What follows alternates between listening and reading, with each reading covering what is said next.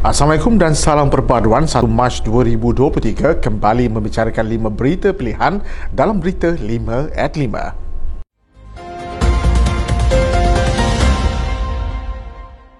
Setiausaha Agung UMNO Datuk Seri Ahmad Mazlan menzahirkan penghargaan kepada Datuk Seri Ismail Sabri Yaakob atas jasa sebagai Naib Presiden UMNO selama ini. Beliau berkata demikian susulan keputusan Datuk Seri Ismail Sabri untuk tidak mempertahankan jawatan naib presiden yang disandangnya sejak tahun 2018 pada pemilihan AMNO yang akan dijadualkan Mac ini. Mengulas mengenai pemilihan, beliau yang juga timbalan Menteri Kewangan mengulangi pendiriannya untuk tidak bertanding jawatan naib presiden bagi memberi peluang lebih besar kepada calon dari Johor memenangi jawatan tersebut. Beliau berkata keputusan itu diambil kerana tidak mahu memecahkan undi perwakilan AMNO dalam memilih naib presiden memandangkan sudah terdapat tiga calon dari negeri itu yang akan bertanding. UMNO bukanlah sebuah parti yang mudah untuk dipinggirkan begitu saja dan parti dilihat masih mampu untuk menyumbang kepada pembangunan negara serta menyatu padukan rakyat.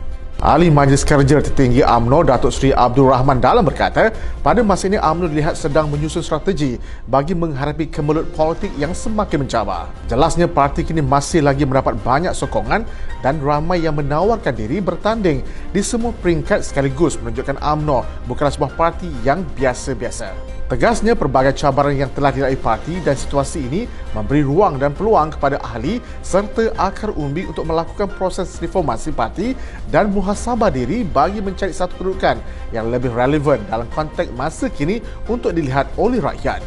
Naib Presiden UMNO Datuk Seri Muhammad Khalid Nordin diisytiharkan menang tanpa bertanding dan terus menderajui Ketua UMNO bahagian Pasir Gudang selepas pencalonan ditutup Ahad lalu. Pengumuman tersebut dibuat oleh pengurusi Badan Perundangan UMNO Johor dan beliau mengucapkan terima kasih kepada semua ahli UMNO Pasir Gudang kerana memberi kepercayaan kepadanya untuk terus menerajui UMNO bahagian. Beliau yang juga turut bertanding mempertahankan jawatan Naib Presiden menyeru agar semua ahli UMNO supaya menghindari segala bentuk perpecahan dan memperbanyakkan bekerja, berkhidmat dan menyumbang. Beliau yang juga Menteri Pendidikan Tinggi dan juga bekas Menteri Besar Johor berkata beliau akan berusaha untuk mengembalikan UMNO ke landasan asasnya sebagai sebuah parti kebangsaan demi menambah baik nasib dan masa depan bangsa dan tanah air.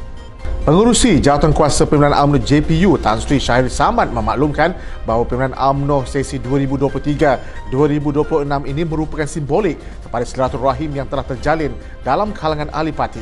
Katanya pertandingan ini memberi signifikan yang tersendiri apabila ramai dalam kalangan pemimpin muda yang menawarkan diri bagi memberi perkhidmatan dan berkongsi pengalaman mereka kepada parti. Beliau turut memaklumkan bahawa pihak jawatan kuasa pimpinan UMNO tidak begitu ketat dalam menilai kelayakan calon yang bertanding selagi mana ianya melandaskan pada perlembagaan UMNO. Sementara itu, Presiden AMNO Datuk Seri Dr. Ahmad Zaid Hamid menegaskan bahawa tidak wujud sebarang kem di dalam AMNO pada pemilihan parti kali ini seperti yang didakwa sesetengah pihak. Beliau yang juga timbalan Perdana Menteri berkata hanya ada satu kem di dalam parti berkenaan iaitu kem AMNO Malaysia sekaligus menolak dakwaan wujudnya tiga kem di dalam AMNO pada pemilihan kali ini.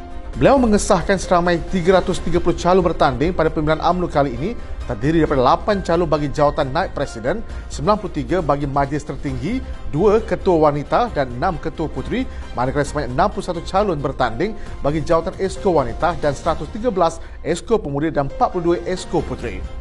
Menteri di Jabatan Perdana Menteri Undang-Undang dan Reformasi Institusi Datuk Seri Azlan Osman Said berkata tindakan Kepulauan Zulu yang memfailkan tuntutan melalui proseding arbitrasi adalah untuk mendapatkan wang. Beliau turut mempersoalkan mengapa Kepulauan Zulu itu membuat tuntutan mereka melalui proseding arbitrasi dan bukannya di Mahkamah Keadilan Antarabangsa ICJ. Terdahulu Kepulauan Sulu dilaporkan membawa tindakan undang-undang ke Mahkamah Spanyol untuk mendapatkan pampasan terhadap tanah di Sabah yang didakwa telah dipajak oleh nenek moyang mereka kepada sebuah syarikat perdagangan British pada tahun 1878. Beliau menjelaskan Kepulauan Sulu telah membawa perkara tersebut kepada timbang tarikh Spanyol pada tahun 2019 dan kemudiannya penimbang tarikh Dr. Gonzalo Estampa yang dilantik oleh kumpulan individu berkenaan untuk merampas aset Petronas di Luxembourg. Jelasnya Malaysia kemudian telah menggunakan semua remedi undang-undang yang ada untuk membatalkan dua anugerah yang diberi oleh Stampa dan terus mengambil segala tindakan yang perlu bagi menghentikan tuntutan Sulu dengan menggunakan segala kuasa, hak dan sumber yang ada. Sekian daripada saya, Muhammad Saiful Muhammad Sahak. Jangan lupa teman janji kita Isnin hingga Jumaat jam 5 petang 5 berita pilihan hanya di Berita 5 at 5. Assalamualaikum dan salam perpaduan.